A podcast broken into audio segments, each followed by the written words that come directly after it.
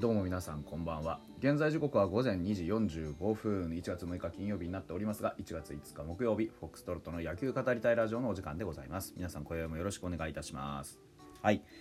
えーとちょっといろいろな話が入ってきてまして本当は明日早起きしなきゃいけないんですけどあのいろいろあのネタを漁ってるうちにこんな時間になってしまいました。えまず一つですがガオラね僕も契約しております。ガオラのね、えーまあ、野球中継の、あのー、これまでは、まあ、ホームといえば、まあ、近藤裕二さん UGK がねあのゴーンのおじさんですね。ゴーンのおじさんが、あのー、実況アナウンサーを担当してたわけです。なんですがその UGK からのアナウンスは特に今のところまだ僕の中では確認はできてないんですけどその UGK はともかくとしてえー、まあフリーアナウンサーの土井雄平さんという方があのおりましてこれ文化放送ライオンズナイターをやってる方なんです。で僕もそれ以上は存じ上げないんですよ実は。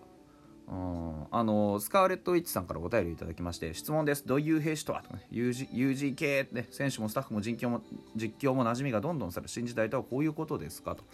いうような話があの来ておりまして。あの私もどういう兵士そんなにめっちゃ知ってるわけじゃないのでこれ以上の情報は特にないんですけど。あのまあ猿のか。で土井平さんの言うにはまあ、うんと来季からは、えー、ホームの実況の基本的には全てを土井雄平さんが担当するというお話だそうで。ということはまあ UGK はいなくなるのかなというところでこれに関しては僕はわりかし好意的に受け止めていってどういうことかっていうと UGK もともとあのー、アメリカンスポーツ例えばアメフトとかあそういったものの方が専門分野なんですよ。で野球に関しては実はそこまで増資が深くない。あとそのなんて言うんでしょう。試合感というかななんて言ったらいいんだろうな。これうんと普通にライトに聞いてる人ライトにあの見ている人たちにとっては、まあ、ゴーンがいつ出るかとかね。こうグッバイとかそういうあの楽しい解説ファンな解説をすごくしてくれる解説が実況をしてくれる方でめちゃくちゃあの空気作りはとても上手なんですけどうんと結構専門的なスキルというか、まあ、例えば名前の読み間違いですとか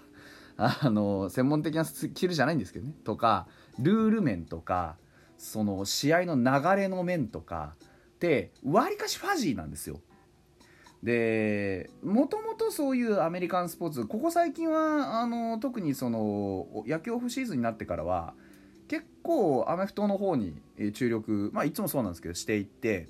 でまあそちらがおそらく本来の姿なんですよね。であくまで彼にとっては仕事の一つとして野球は請け負っていたけどもともと彼の土俵じゃないっていうところを考えるとまあ名残惜しいし面白いとはいえ、まあ、一つ区切りをつけるタイミングといえば区切りをつけるタイミングなのかなっていう気がします。うん、あの UGK からは何もリリースがないんで今んとこだからやめますなのか何なのか分かんないですけどまあもともと UGK もフリーのねスポーツアンカーですしあのー、なんでしょうね。えー、土井雄平さんもフリーのアナウンサーなので。で土井雄平さんはあ文化放送ライオンズナイターでもまあなんて言うんでしょう。そんなにこう歴がどうのこうのっていうかわりかしフレッシュなメンツですよね。今34歳でいらっしゃるんです。で僕より年下。あなおかつ結構こうイケメンなんですよね。割とだからガオラもこの新時代じゃないですけどうんといろいろこうまあなんて言うんでしょうね、まあ、変えるタイミングとしては今しかないっていう感じなのかなって思います、うん、あのー、実際あのー、いろんななんでしょうね。こう切り替えをするんだったら本当にそうだろうと思いますしガオラの実況陣だけじゃなくて解説陣も結構そのまあコーチをやったりとかねうんするパターンも増えたんでね。例えば立山さんとかもそうですし。うんだから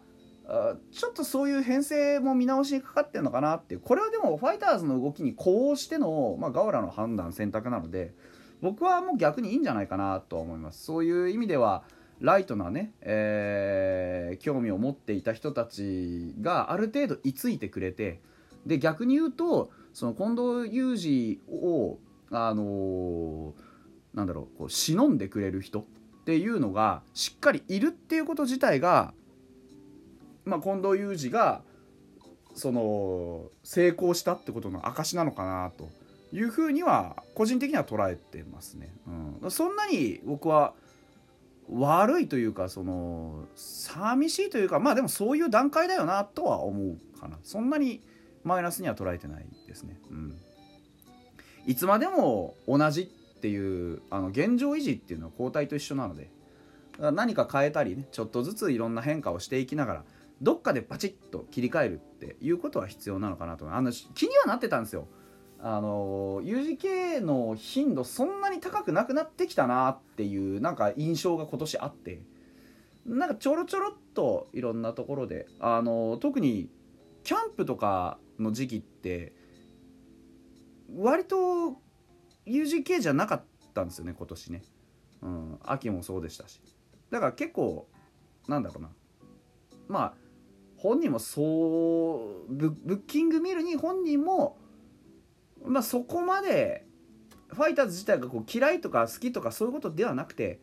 うん割と変化を求めてたんじゃないかなっていう気はしてます。でもう一つちょっと大きめのニュースとしてはあのー、今日になって初めて出てきたニュースなんですけどあの有原航平がねレンジャーズのがどうやらソフトバンクに入るということで、まあ、それ自体本当になんとも僕、まあ、有原に関してはえーと、僕の判断ですよこれ明らかに。僕の判断ではもう壊れてるので、うん、であの倉野真二さんのね講演を聞いた時に倉野さんがおっしゃってたんですよ。彼はまだまだできますよとは言ってたんですけどあの言ってたのは球速が落ちてる。えー、何の影響かは分からないし私も直接見てないから原因はよく分からないんですけどって前置きの上であの球速がだいぶ落ちてると。だからあの元から比べたら今はちょっと力を落としてる状態だと。いうのははっきりおっしゃってましたね、うん、ただまあまだ彼も年齢的にも別にそこまでね年取ってるわけじゃないですしあのー、まだまだ頑張ってほしいしできるやつだと思ってますって僕はここの部分は完全にお世辞だと捉えてるんですけどうん、あのー、もともとねやっぱりファイターズだったのもあって。だから相当状態厳しいと思うんですよ。右肩にあの動脈瘤見つかって手術して以降の多分感覚が戻ってない、うん、で平均球速も150コンスタントに投げれる男だったはずなんですけどあれ今1456しか出てないんです。でやっぱ調べるにつれてこの2年イニングも食えなくなってるしあの、やっぱスタッツが圧倒的に悪化してる